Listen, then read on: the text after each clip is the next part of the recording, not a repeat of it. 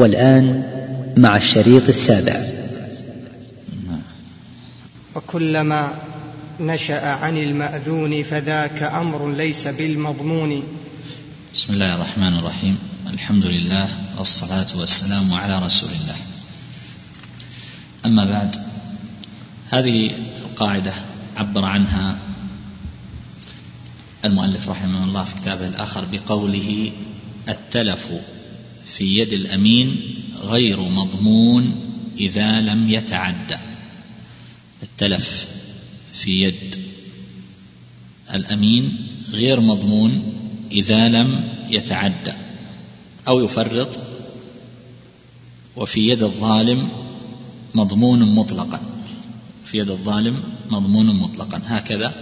ثم ذكر عبارة أخرى للقاعدة مختصرة. يقول ما ترتب على. على المأذون فهو غير مضمون والعكس بالعكس. ما ترتب على المأذون فهو غير مضمون والعكس بالعكس. يعني على غير المضمون أنه على غير المأذون أنه مضمون. وبعض العلماء يعبر بعبارة أخصر من هذا كله. نعم. فيقول الجواز الجواز الشرعي ينافي الضمان. الجواز الشرعي ينافي الضمان. هذا هذه عبارة مختصرة وإن كانت يعني العبارة ربما لو استبدلت كلمة أو نحو هذا قد يكون آه، أدق. والله أعلم. آه، كلما نشأ عن المأذون فذاك أمر ليس بالمضمون. المأذون يعني ما أذن فيه الشارع أو أذن فيه صاحب الحق. ما أذن فيه الشارع أو أذن فيه صاحب الحق.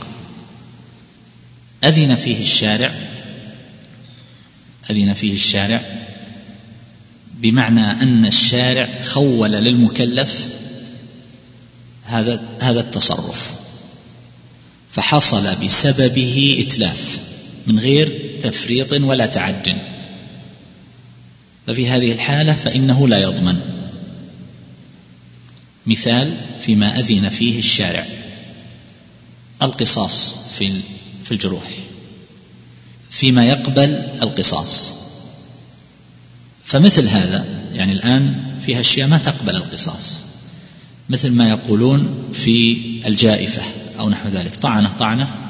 وصلت إلى جوفه هذه تقبل القصاص نقول طعنة هذه المرة سلم. هذا ما مات لكن قد تكون الثانية يقتص فيها تقتل الآخر. فمثل هذه ما تقبل القصاص. لكن لو أنه جرح شفته فكسر سنه فقأ عينه قطع أذنه هذه أشياء ممكن القصاص فيها. لكن الجائفة ما يمكن. المأمومة مأمومة الضربة على أم الدماغ حتى تصل إلى أم الدماغ الداخل. فإذا سلم هذا منها فقد لا يسلم غيره منها. ففي بعض الإصابات ما تقبل القصاص لكن ما يقبل القصاص. هذا أذن فيه الشارع أو لم يأذن؟ والجروح قصاص. ما نتج عنه مأذون شرعا.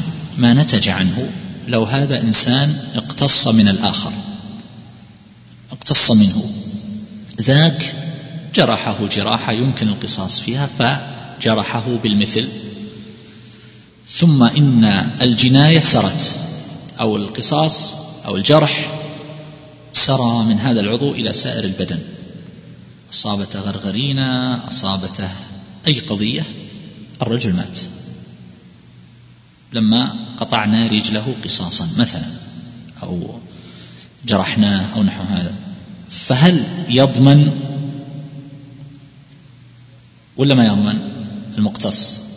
الجواب أنه لا يضمن. ما يضمن. ليه؟ لأن موته نشأ عن المأذون. كذلك الحدود. من قذف عرض إنسان فإنه يجلد ثمانين جلدة.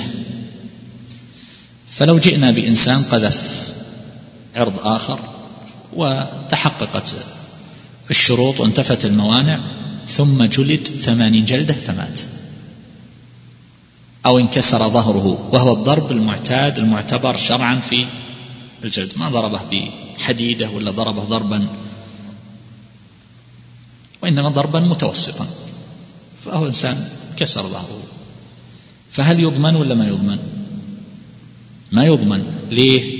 لأن هذا ناتج عن الإذن الشرعي. أما إذن صاحب الحق مثل إنسان أعطاك وديعة وقال لك هذه عفوا آه، إذن صاحب الحق مثل إنسان آه، أذن لك أن تسكن في داره أو أن تستعمل سيارته. جيد. وتلفت من غير تعد ولا تفريط. فهل تضمن؟ الجواب لا. لو أعطاك وديعة قال ضعها عندك. ثم تلفت من غير تعد ولا تفريط. فما الحكم؟ تضمنها؟ ما تضمنها. فمتى نضمن؟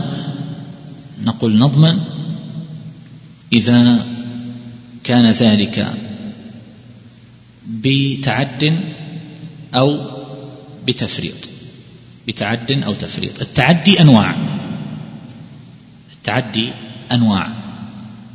فلو أنه أخذ مال غيره ووضعه عنده له وديعة ولا أعاره إياه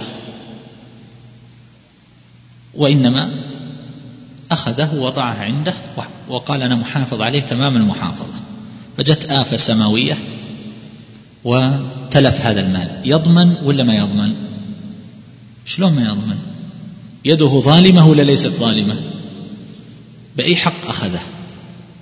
فإنه يضمن مع شدة رعايته وحفظه له. طيب لو أنه أعطاه هذه الوديعة قال هذه السيارة وديعة عندك حتى أرجع من السفر. عندك مظلات وأنا أخشى عليها عند البيت. ضعها. قال طيب. فصار يأخذها ويذهب فيها ويأتي فيها. هل يجوز هذا؟ طيب. فتلفت. أصابها تلف في جزء من أجزائها. خرب شيء. فما الحكم؟ يضمن. ليه؟ لأنه متعد. شوف لاحظ الأول أصلا يده ظالمة ابتداء لا وديعة ولا إعارة ولا شيء. أخذه وضعه عنده باي حق جيد. لقطة الإبل. النبي صلى الله عليه وسلم قال في الشاة لك أو لأخيك أو للذئب. لقطة الإبل منع النبي صلى الله عليه وسلم من أخذها. فلو جاء إنسان ووجد ناقة ضالة وقال هذه ممكن أنها تسرق ممكن لا أنا أخذها وأحفظها لصاحبها وأعرفها فأخذها وضعها عنده في البيت وصار يطعمها أحسن الطعام ويسقيها ويتعاهدها فماتت عنده بمرض آفة. فإنه يضمن ولا ما يضمن إذا جاء صاحبها؟ يضمن لأنه وضع يده عليها بغير حق. طيب وضع يده عليها بغير حق. الإعارة أعطاك مسجل. وقال هذا عفوا الأمانة أعطاك مسجل. قال هذا وديعة. فصرت تستعمل هذا المسجل وتشغله. فخرب. فتضمن ولا ما تضمن؟ تضمن. لأنك متعد بهذا التصرف. طيب الإعارة. الإعارة إذا أعارك شيئا. فمعنى ذلك أنه أذن لك بالانتفاع به. أذن لك بالانتفاع به. الفقهاء يتكلمون هل يجوز إعارة المعار لطرف ثالث أو لا؟ هل من صلاحياتك أن تعير هذا؟ فالمقصود لو أنه مكنه مكنك منه بإعارة مثلا بإعارة ثم تلف عندك. فهل تضمن مطلقا أو لا تضمن مطلقا؟ أو تضمن إذا كان هناك تفريط؟ الأقرب أنك تضمن في هذه الحالة إذا وجد تفريط. إذا وجد تفريط فقط. السياره أعارك إياها. ثم أهملتها. أهملتها. ولم تتعاهدها بما تحتاج إليه وما إلى ذلك. ف عطبت ففي هذه الحالة تضمنها ذهبت بها سافرت بهذه السيارة. ولم تتعاهدها ولم تنظر إلى مثلا حرارة السيارة وأنت مسافر. فاختربت تماما. فتضمن لأنك مفرط. بخلاف ما لو أنها من غير تفريط أصابها شيء. استعرت من إنسان سيارة فلما أصبحت فإذا الزجاجة مكسورة. فينظر هنا لماذا كسرت السيارة؟ هل هي في مكان غير مأمون؟ تكون مفرط. أو هل وضعت فيها شيئا مغريا مكشوفا؟ فتكون مفرطا تسببت في كسرها. فإذا كان لا هذه ولا هذه والمكان مكان مأمون وكسرت فإنك في هذه الحال لا تضمن. وضعتها في موقف لا إشكال فيه وليس في موضع خطر ولا موقف طبيعي صحيح فأتيت إليها في وقت فإذا هي مصدومة. مصدومة السيارة. هل تضمنها؟ أنت مستعيرها أو مستأجرها من شركة تأجير. فإنك لا تضمنها إلا إذا كان هناك شرط. إذا قال لك المعير بشرط أن تضمنها مطلقا. تعيدها لي كما هي. فهنا سيأتي القاعدة المسلمون على شروطهم. لكن لو ما كان بينكم شرط لا مكتوب ولا ملفوظ به. فإنك لا تضمن. لا تضمن. لكن العادة مثل شركات التأجير أن يكون في الخلف الورقة مكتوب قائمة طويلة من التفاصيل والشروط والاحتمالات وما يلزمك وما لم وما لا يلزمك. فالحاصل لو أن هذا وقع منك بتعمد في جميع الصور فهو من باب من باب أولى أنك تضمن هذا لا شك فيه إذا وقع بتعمد. أنت أتلفتها عمدا فإنك تضمن سواء في الوديعة أو العارية أو العين المؤجرة أو غير ذلك. مما يكون تحت يدك. فلأن ذلك يعني الإتلاف عمدا غير معتبر إلا في حالات محددة محددة. مثل قاعدة ارتكاب أخف الضررين الخضر لما خرق السفينة. هذا إتلاف عمدا فإنه يضمن لكن أتلفها أتلف البعض لاستبقاء الكل. ففي هذه الحال لو أنه أعطاك عبدا رقيقا قال لك هذا العبد إعارة يشتغل عندك أو أنه نحن سنسافر وضعه وديعة عندك العبد مرض وأصابه مرض لابد من قطع يده قرر الأطباء لابد من قطع اليد فوقعت لهم أنت بقطع اليد فقطعت. لاستبقاء الكل. ففي هذه الحالة هل تضمن ولا ما تضمن؟ ما تضمن. لأن هذا أمر لا بد منه ارتكاب أخف الضررين في سبيل. لو أعطاك إنسان ماله قال لك هذا المال اتجر به أو أوصله إلى فلان وسافرت بهذا المال. في الطريق واجهك قطاع طرق. وقالوا هات المال اللي عندك. فرأيت أنهم آخذوه. فاصطلحت معهم على أن يأخذوا ربع هذا المال ويتركوا الباقي والمال ليس لك منه شيء. ربع هذا المال خذوه خذوا مليون وبقوا ثلاثة ملايين. فقبلوا ذلك. ف فإذا رجعت إلى صاحبك من يضمن المليون؟ ما ما تضمنها أنت. ليه؟ لأن هذا التصرف تصرف في محله. لا إشكال فيه. ليه؟ لأنه من باب ارتكاب أخف الضررين في سبيل دفع أعلاهما. وهذا الشيء تحت يدك ومأذون لك في التصرف فيه. فلا إشكال في هذه الحالة. لكن من فعل ذلك عمدا من غير اعتبار شرعي فإنه فإنه يضمن فإنه يضمن. وإلا فلا ضمان عليه. وكذلك لو أنه كان متسببا بهذا الفعل ما فعله بنفسه لكن تسبب فيه تسبب. مثل وقف السيارة في مكان ما هو محل الوقوف. فجاءت سيارة صدمتها وراحت. فإنه يضمن صح مو هو اللي باشر لكنه هو متسبب. فما أمكن تضمين المباشر فنرجع إلى من؟ نرجع إلى المتسبب. إذا عدم المباشر رجع إلى المتسبب. لو حفر البئر كما قلنا في مزرعته وسقط فيها إنسان يضمن؟ لا لأنه مأذون له في هذا التصرف. فما نتج عنه؟ فإنه لا يضمنه.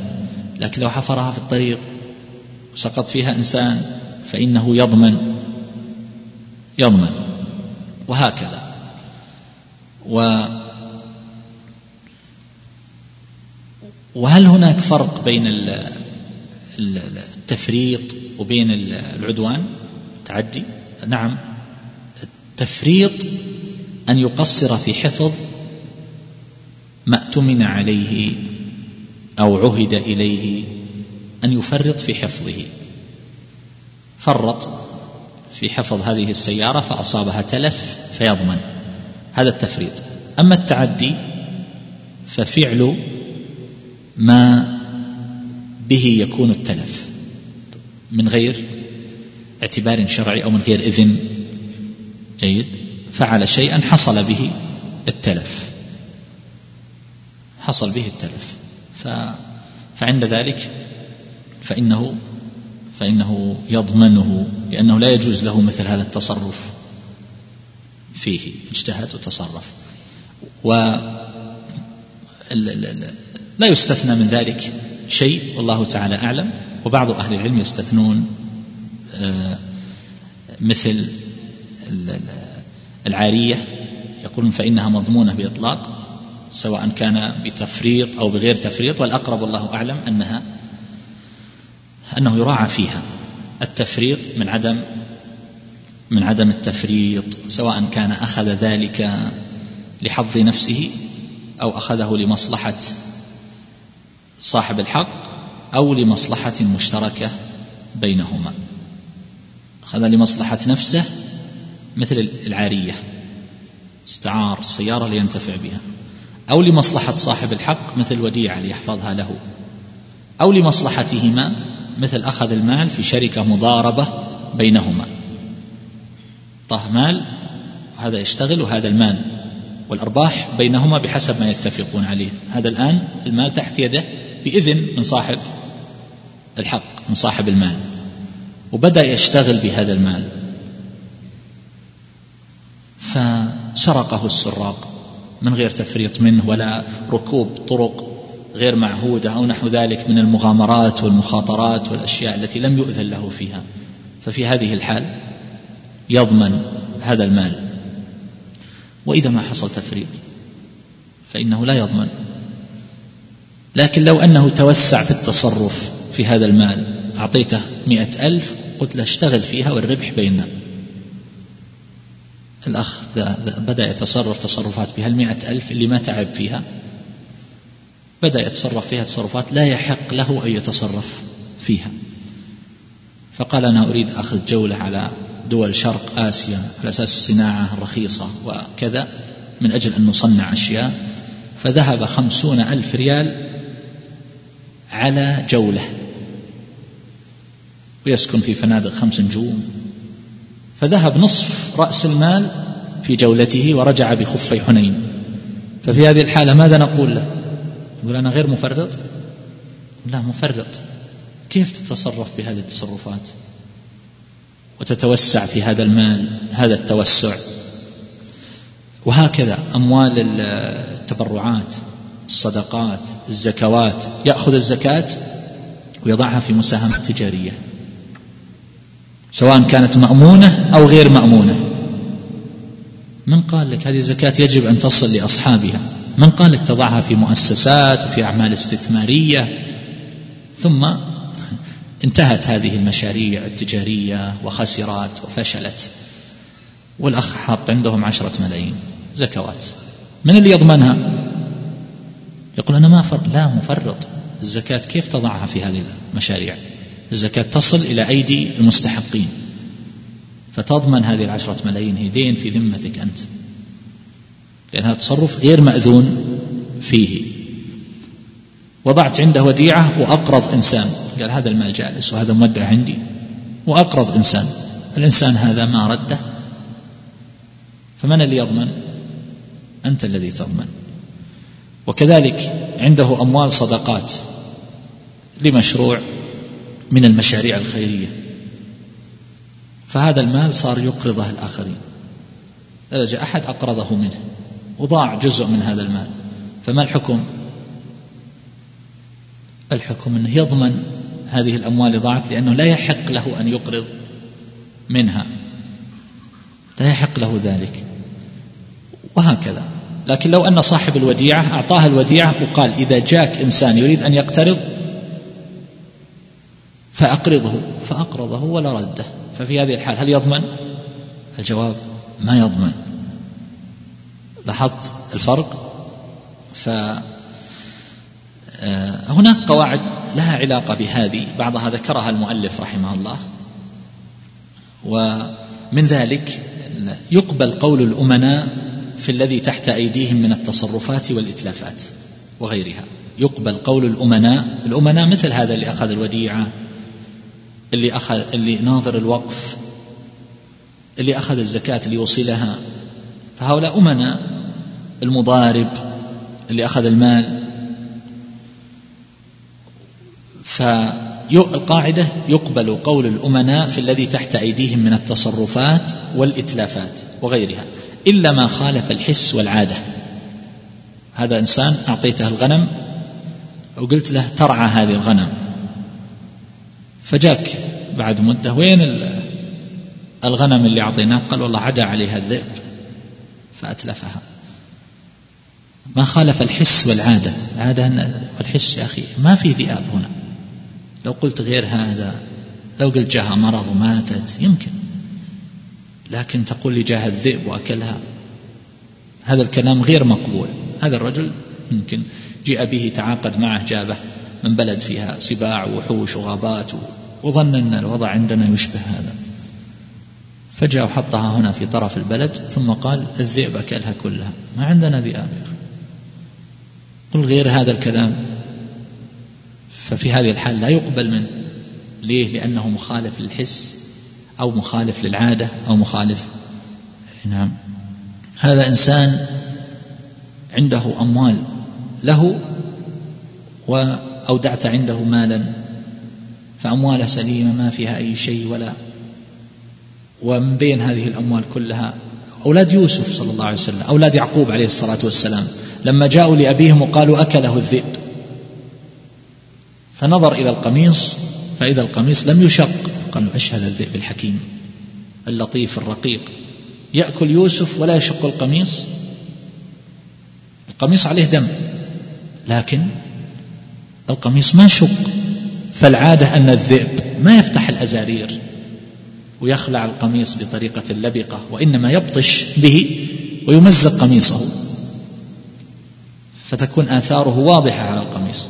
فيعقوب عليه الصلاة والسلام عرف كذبهم بهذه القرينة التي عادة ما يكون فيها مثل هذا الوصف. وذكر قاعدة أخرى آه، وهي من قبض العين لحظ نفسه لم يقبل قوله في الرد وإن قبضه لحظ مالكه قبل. إن قبضه لحظ مالكه قبل. هذه مسألة هل نصدقه فيما يقول أو لا؟ هذه فيها تفصيل عن اللي قبلها اللي يقبل قول الأمناء إلا ما خالف الحس والعادة. هنا خصص فيها ما كان لحظ نفسه. ما كان لحظ نفسه مثل إيش؟ مثل الإعارة. مستعير لحظ نفسه. ليش هو أخذها؟ من أجل حظ نفسه لينتفع بها. فهو يقول من قبض العين لحظ نفسه لم يقبل قوله في الرد. فإن قبضه لحظ مالكه قبل. إيش معنى لم يقبل قوله في الرد؟ يعني رجعتها عليك. إنسان أخذ من إنسان وديعة. وجاء لما قال له يا فلان عطني الوديعة اللي أعطيتك. قال أنا مرجعها أنت نسيت. أنا جيتك في البيت وأعطيتك إياها. قال لا ما أعطيتني إياها. أنا أقول يقول لا أعطيتك إياها. فمن الذي يقبل قوله هنا؟ من؟ الأمين. الذي أودعت عنده. يقبل قوله في الرد يعني أنه ردها عليك. هذا معنى في الرد. يقبل قوله لأنه قبضها لحظك أنت لمصلحتك أنت ولا مصلحة له فيها. فيقبل قوله في الرد. نعم. أما إذا كان لحظ نفسه يقول فإنه لا يقبل قوله في الرد. الأصل أنه ما أعادها. استعرت من إنسان أو اقترضت من إنسان مئة ألف. ثم جيت قلت له السداد.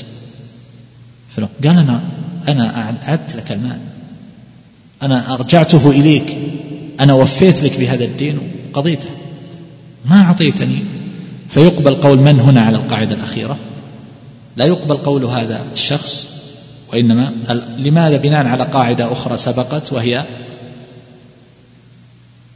أن الأصل أنه لم يرجع بهذا المال الإبقاء على على الأصل فهو لم يرجع به لا ينتقل من اليقين اليقين لا يزول بالشك فهو أخذه يقينا فهنا وقع الشك هل رجع به ولا ما رجع؟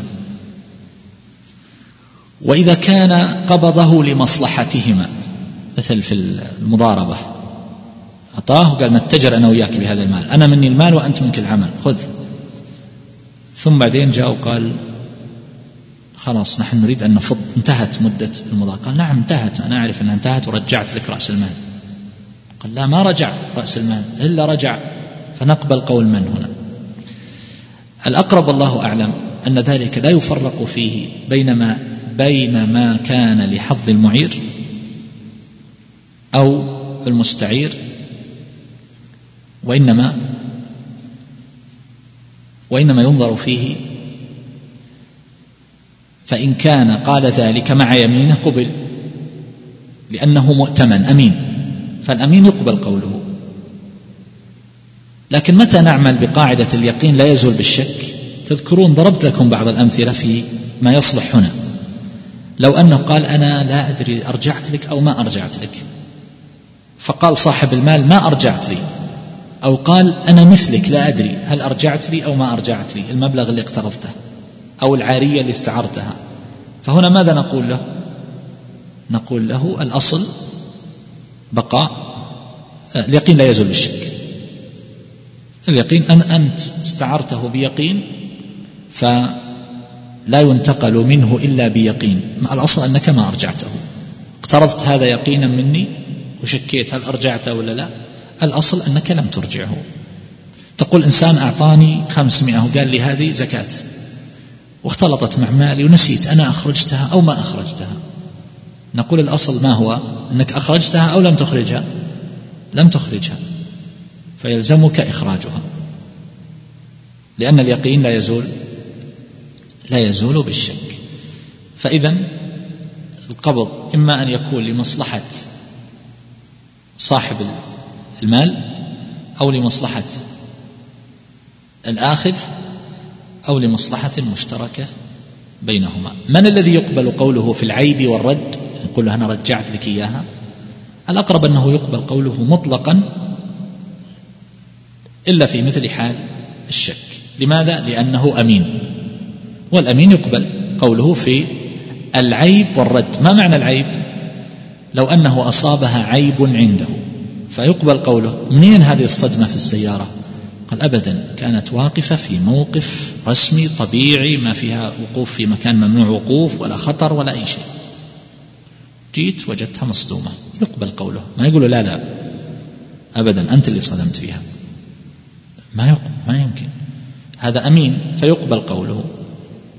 كسرت السيارة وأنا عند الباب في البيت أنا في البيت في مكان لا يعهد فيه مثل هذا ولا حصل مني أي تفريط. فماذا فنقول مقبول هذا القول لأنه لأنه أمين فلا يضمن في هذه الحالة. هذه بعض الأشياء اللي توضح هذه القاعدة ولعلها تكفي. تفضل. وكل حكم دائر مع علته وهي التي قد أوجبت لشرعته. لشرعته. آه الآن هذه القاعدة يمكن أن نعبر عنها بعبارة أخرى. فنقول هذه القاعدة ما ذكرها في الكتاب ذكرها في الكتاب الآخر عفوا وهي الحكم يدور مع علته وجودا وعدما. الحكم يدور مع علته وجودا وعدما. هل هذه القاعدة من قواعد الفقه؟ أو من قواعد الأصول. ها؟ قاعدة أصولية ولا قاعدة فقهية؟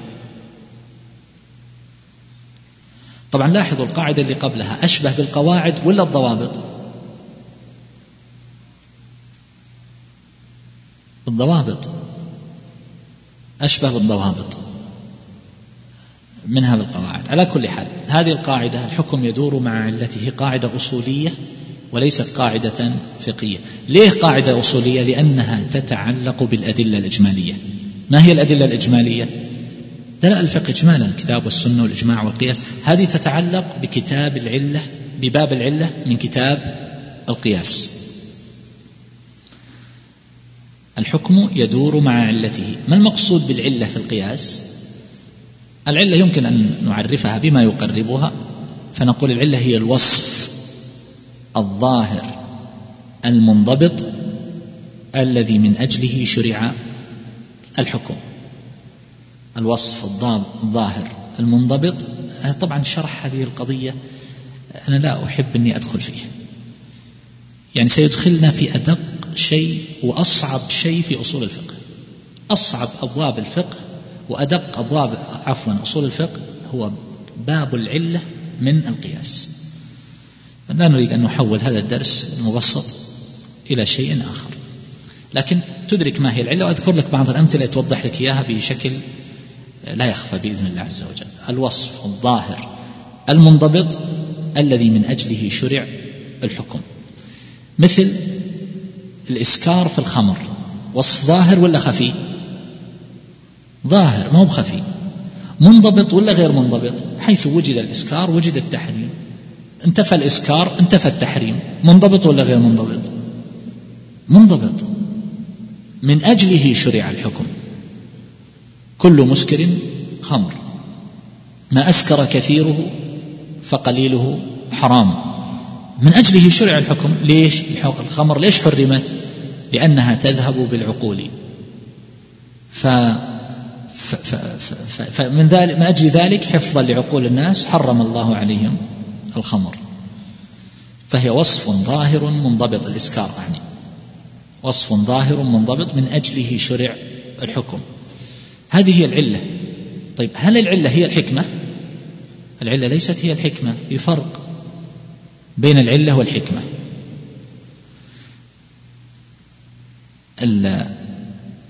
أعطيكم مثالا يوضح لك الفرق بين العلة والحكمة والسبب. السبب بعض أهل العلم يطلقه بمعنى العلة وبعضهم يفرق بينهما. والواقع أن العلة التامة هي ما استوفت الشروط وانتفت منها الموانع فيدخل فيها السبب بهذا الاعتبار. أو السبب التام كما يعبرون مثل شيخ الإسلام أو بعض أهل العلم السبب التام بمعنى الذي وجد الشرط معه وانتفى المانع ففي هذه الحال يكون فنعطيك مثال يوضح لك الفرق بين السبب والعلة و والحكمة. ما هذا المثال؟ الآن السفر. السفر. السفر يجوز فيه القصر والفطر في الصوم. أقول لك ما الحكمة؟ الحكمة ما هي؟ في الفطر وفي قصر الصلاة. ما الحكمة؟ الحكمة ليش وضع عنا شطر الصلاة و لماذا ليصل إلى أي شيء؟ إلى التخفيف. فالحكمة هي التخفيف على المكلفين. ما هي العلة التي من أجلها شرع القصر؟ المشقة. المشقة. جيد. ما هو السبب الذي من أجله الذي من أجله جاز القصر السفر. السفر سبب والمشقة علة و والتخفيف هو الحكمة. طبعا قد ينبري واحد الآن ويقول طيب السفر قد لا يكون فيه مشقة. فإذا قلنا العلة هي المشقة السفر قد يكون مريح جدا وبالطائرة ولا في أي مشقة. نقول له الشارع يربط ذلك بالمظنة بالمظنة. فهذا السفر مظنة للمشقة والشارع ما يدخل في هذه التفاصيل وإنما يذكر أدلة عامة دون الخوض في مثل هذه التدقيقات. إذا كان يلحقك به مشقة جاز القصر وإذا كان لا يلحقك مشقة لم يجز القصر. ثم يبدأ الناس لحقني مشقة؟ ولا ما يحقني مشقة؟ هل هي مشقة محتملة ولا غير محتملة ولا معتدلة ولا؟ حتى أقصر الصلاة ولا ما أقصر؟ خلاص. السفر مظنة المشقة. من كان مسافرا فليقصر. الخلوة بالمرأة الأجنبية مظنة الريبة والوقوع في ملاء. إنسان يقول هذه امرأة إذا رآها الرجال فروا فرارهم من الأسد. وين ما يريدونها ولا يطمعون فيها ولا يجوز الخلوة بها ولا ما يجوز؟ نقول ما يجوز. ما أحد يبيها.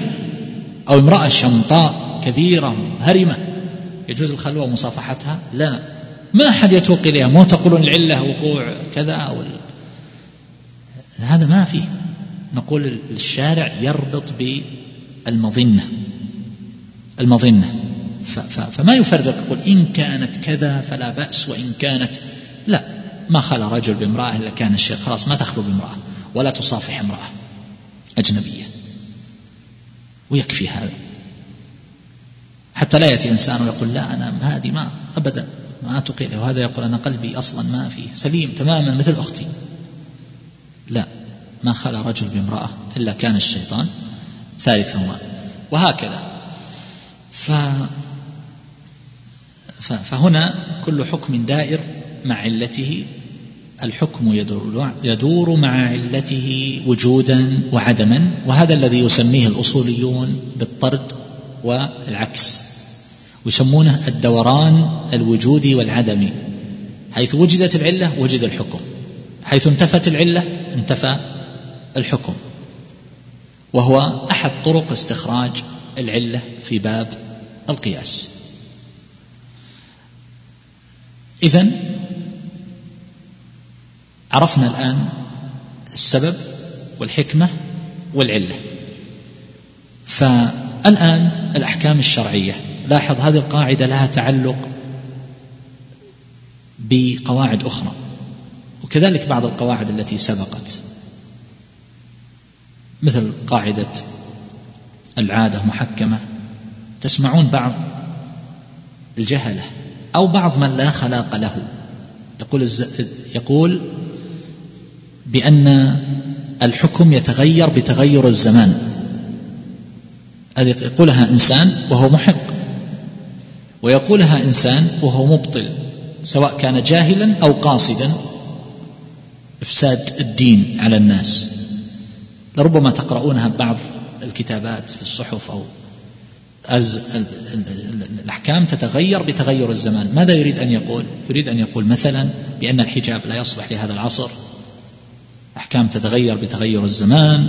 ويريد أن يقول مثلا بأن سفر المرأة بلا محرم أنه لا إشكال فيه. وأن مسألة القوامة على المرأة لا تتناسب مع هذا العصر الذي صارت فيه المرأة. حققت نجاحات وإنجازات فهي مثل الرجل. ويقول لك إن المرأة نصف الميراث هذا أمر لا يتناسب مع هذا العصر الذي وصل فيه الإنسان إلى أعلى ما يمكن من حقوق الإنسان وتدمير الإنسان. نعم. فهذا يريد أن يصل إلى هذا فيضرب على هذا الوتر. هذا أمر كلمة حق أريد بها الباطل. لا ينكر تغير الأحكام بتغير الزمان من حيث زوال العلل من حيث الأحكام التي بنيت على العرف. هذا صحيح. فإن ذلك يتغير بتغير وليست الأحكام المنصوصة في الكتاب والسنة المحسومة وإنما التي ترتبط بالعرف التي ترتبط بقاعدة سد الذرائع التي ترتبط بقضايا تتعلق بالتشبه وما أشبه ذلك مما ليس منصوصا في الكتاب ولا في السنة. هذا معناها. مثل لبس الآن نوع معين العمامة الزرقاء هذه في وقت شيخ الإسلام تيمية والذهبي لا يلبسها إلا النصارى. لا يجوز لبس العمامة في وقت شيخ الإسلام تيمية. والذهبي العمامة الزرقاء. ليه؟ لأنها من باب التشبه. لكن في وقتنا هذا لو لبس واحد عمامة زرقاء تغير الحكم لتغير الحال والزمان. العادة محكمة. العادة محكمة. في وقت من الأوقات العادة عندهم أن الشيء الفلاني إذا أطلق فالمراد به كذا. العرف. وهذا الكلام تغير الآن. مثل ما نقول في كثير من الأشياء التي تغير فيها العرف. العادة محكمة. لاحظتم؟ وهكذا. مثل قضايا العلل وسد الذرائع وما أشبه ذلك. في وقت من الأوقات يكون هذا الشيء ذريعة إلى منكر معين. في وقت آخر لا يكون ذريعة إليه. في مكان آخر لا يكون ذريعة إليه. فماذا يقال؟ وهذا يدخل تحت مسائل كثيرة جدا. قيادة المرأة للسيارة مثلا. ماذا يقال فيها؟ هنا نقول حرام لا يجوز. حرام. ولا نقول بأن هذا جائز من حيث الأصل ولكن نمنع منه لأجل الذريعة لأن هؤلاء لا يريدون أن يفهمون هذا. نقول حرام. حرام. لكن قد لا نقول هذا في بلد آخر يكون الوضع فيه تماما مختلف والحجاب منتهك أصلا ولا يوجد حجاب إلا فئة قليلة أفراد من النساء لا يركبون إلا مع حافلات ملتصقة صغيرة جدا مثل زيارة المطاعم هذه الصغيرة. يركبونها وملتصقين متقابلين. فتقول المرأة أيهما؟ يكون عندي سيارة أذهب فيها وأجي ولا أركب بهذه الطريقة؟ ما عندي وسيلة أخرى. فهنا نأتي عاد بأشياء أخرى. مسألة ارتكاب أخف الضررين إلى آخره. لكن إذا كانت القضية السائق ولا ولا نقول لا حرام لا يجوز. عرفتم؟ فمسألة تغير الأحكام بتغير الزمان يتلاعب فيها بعض الناس من أجل أن يصلوا إلى إفساد المجتمع. فهنا ينبغي أن نفرق ونعرف ما المراد بقاعدة تغير الأحكام بتغير الزمان. وهذه على كل حال آه، خلاص. آه، فيما يتعلق بهذه القاعدة الأصولية يكفي هذا القدر وليست من قواعد الفقه. تفضل نعم. وكل شرط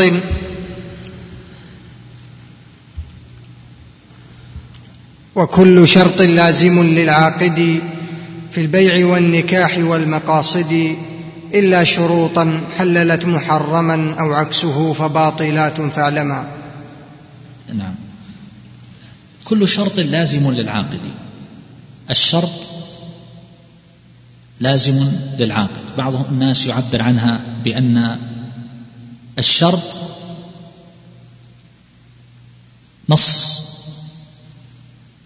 المشترط أو يقولون نص الواقف مثلا كنص الشارع. يعني الضوابط والشروط التي ذكرها. فالمقصود أن الشروط لازمة. النبي صلى الله عليه وسلم يقول الناس المسلمون على شروطهم. المسلمون على شروطهم. إلا شرطا أحل حراما أو حرم حلالا. وجاء عن عمر رضي الله تعالى عنه أنه قال مقاطع الحقوق عند الشروط. فهذا لا إشكال فيه. لك ما اشترطت. كل شرط لازم للعاقد في البيع والنكاح والمقاصد إلا شروطا حللت محرما أو عكسه فباطلات فاعلما. فالشروط ليست نوعا واحدا وليست على وتيرة واحدة. الشروط أنواع. الشروط هذه إذا نظرنا إليها من جهة مصلحة العقد أو مصلحة الأطراف الداخلة فيه نجد نستطيع أن نقسمها إلى أقسام. فنقول مثلا هكذا.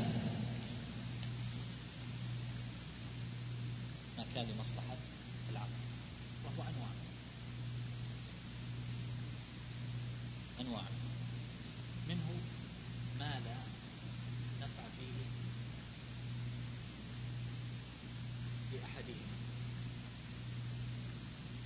إنما هو لمصلحة العقل فقط. ومنه ما فيه نفع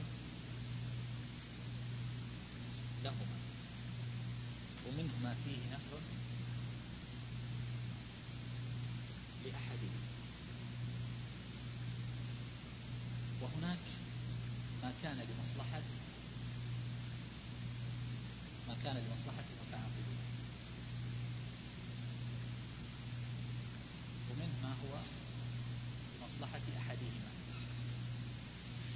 صارت الأقسام؟ كم صارت هذه الأقسام؟ من حيث النظر إلى المصلحة العائدة من وراء هذا الشرط. نقول هذه الأقسام جملة ثلاثة. ما كان لمصلحة العقد وهو ثلاثة أنواع. ما لا مصلحة فيه لأحدهما ما كان فيه مصلحة لهما ما كان فيه مصلحة لأحدهما. هذا مصلحة. هذا معنى مصلحة العقد أي أنه يقوي مقتضاه. يقوي مقتضاه. القسم الثاني ما كان الشرط فيه مصلحة للمتعاقدين. القسم الثالث ما كان فيه مصلحة لأحدهما. فهذه جميعا تجوز ما لم يكن هذا الشرط محرما. جيد؟ فالآن لو أردنا أن نطبق قد نختلف في الأمثلة والتطبيقات لكن المقصود هو التوضيح فقط ولك أن تقسم بطريقة أخرى. لك أن تقسم بطريقة أخرى. فنقول مثلا يقوي مصلحة العقد ولا مصلحة فيه لهما. ما فيه مصلحة لهما لكنه يقوي مقتضاه. يقوي مقتضاه. مثل ماذا؟ لا مصلحة فيه لأحدهما.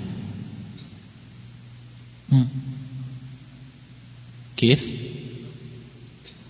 آه، في مصلحة هذا لكن لمصلحة العقد فقط. دون شيء زائد يعود على أحدهما. لو قال مثلا هذا العقد نريده بحضور الشهود. مثلا هذا لمصلحة العقد لاحظت؟ لكن هل زاده شيء في البيع؟ أو في الإجارة أو غير ذلك رجع إلى جيبه شيء؟ لا. لو قال أريد هذا العقد أن يكون مكتوبا بورقة رسمية؟ جيد.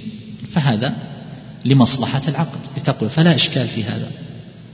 لمصلحة العقد. أو وهذا منه ما لا نفع فيه لأحدهم أو ما فيه نفع لهما أو ما فيه نفع لأحدهما. ما فيه نفع لأحدهما. ما فيه هذه اللي فيها نفع لهما أو لأحدهما أو ما لا نفع فيه قد يكون هذا الشرط أصلا متحققا وإن لم يشترطه. وقد لا يكون. لو أنه اشترط كان الشرط بينهما أن يحصل التقابض. هذا الشرط أصلا تحصيل حاصل صح ولا لا؟ لأنه لو لم يشترط فالأصل لأن الشرط على خلاف مقتضى العقد. هذا الأصل.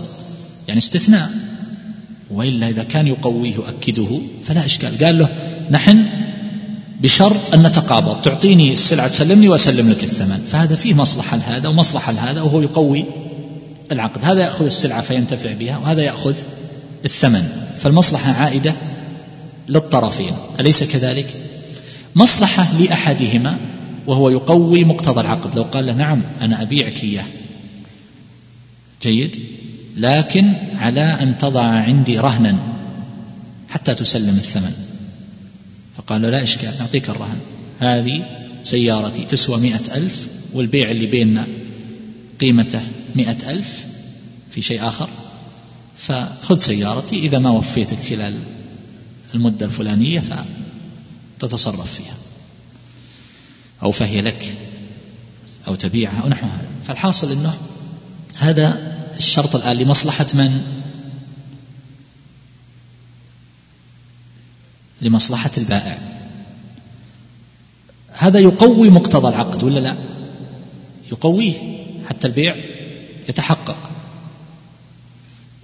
طيب القسم الثاني لمصلحة المتعاقدين مما يعود نفعه لهما لمصلحة المتعاقدين.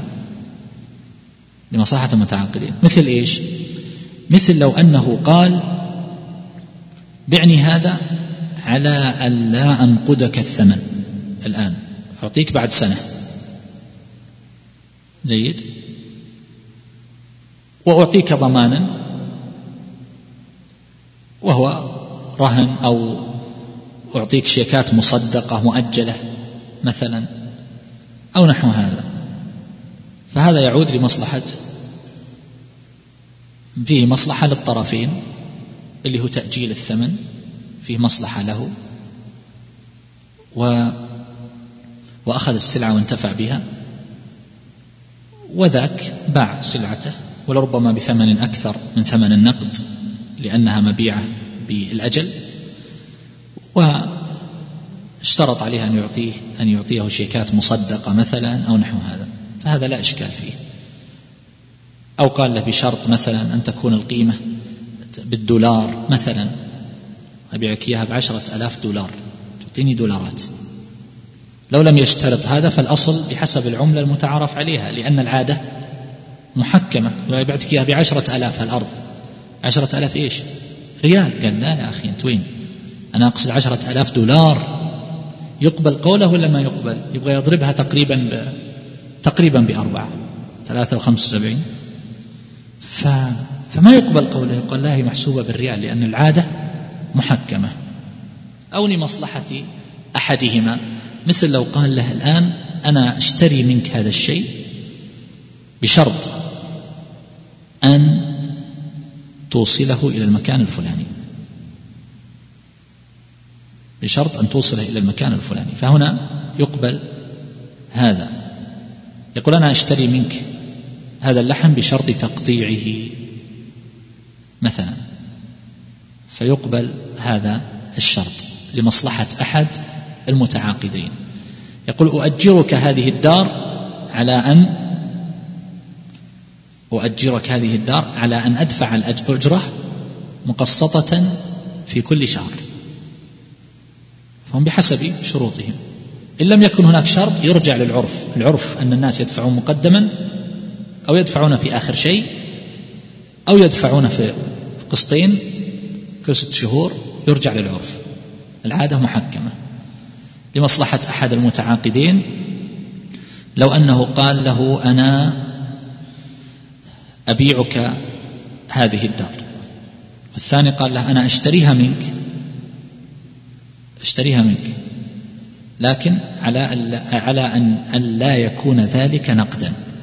فما الحكم؟ أن يكون خلال أقساط قدرها كذا. فهذا لا إشكال فيه. لو أنه قال أبيعك هذه الدار بشرط أن أسكنها سنة من أجل تنتهي داري فأنتقل إليها مثلا.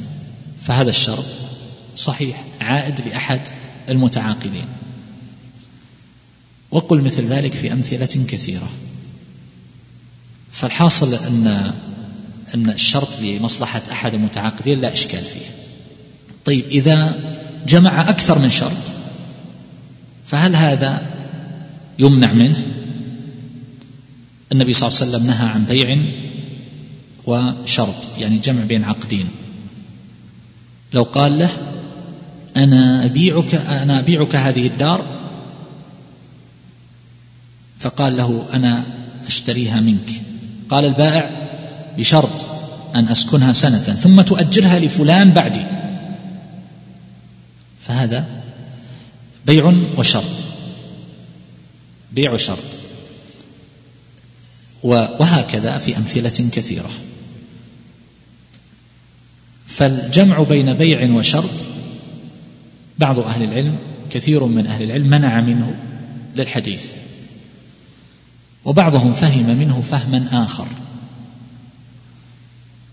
وهو بيع وشرط آه، عن بيعتين في بيعة نهى عن بيعتين في بيعة.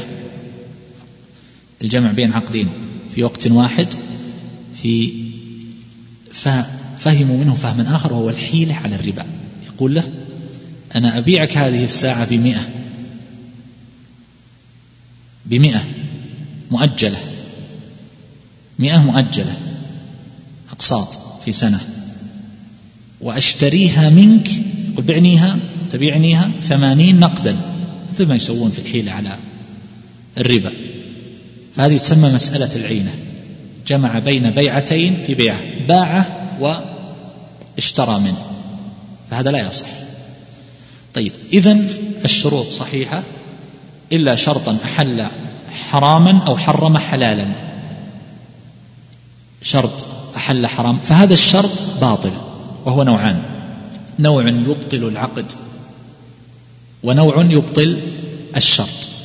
نوع يبطل معه الشرط والعقد ونوع يبطل معه الشرط فقط. مثل إيش اللي يبطل العقد والشرط؟ ما ينافي مقتضى العقد أصلا. لاحظت؟ ينافي مقتضى العقد. ينافي مقتضى العقد مثل لو أنه مثل لو أنه قال أبيعك هذا هذه السلعة على أن لا تتصرف فيها. يصح البيع ولا ما يصح؟ ما يصح. هذا ينافي مقتضى العقد. عقد يشتريها لأنتفع بها أملكها وأملك منافعها. يقول أؤجرك هذه الدار على أن لا تنتفع بها.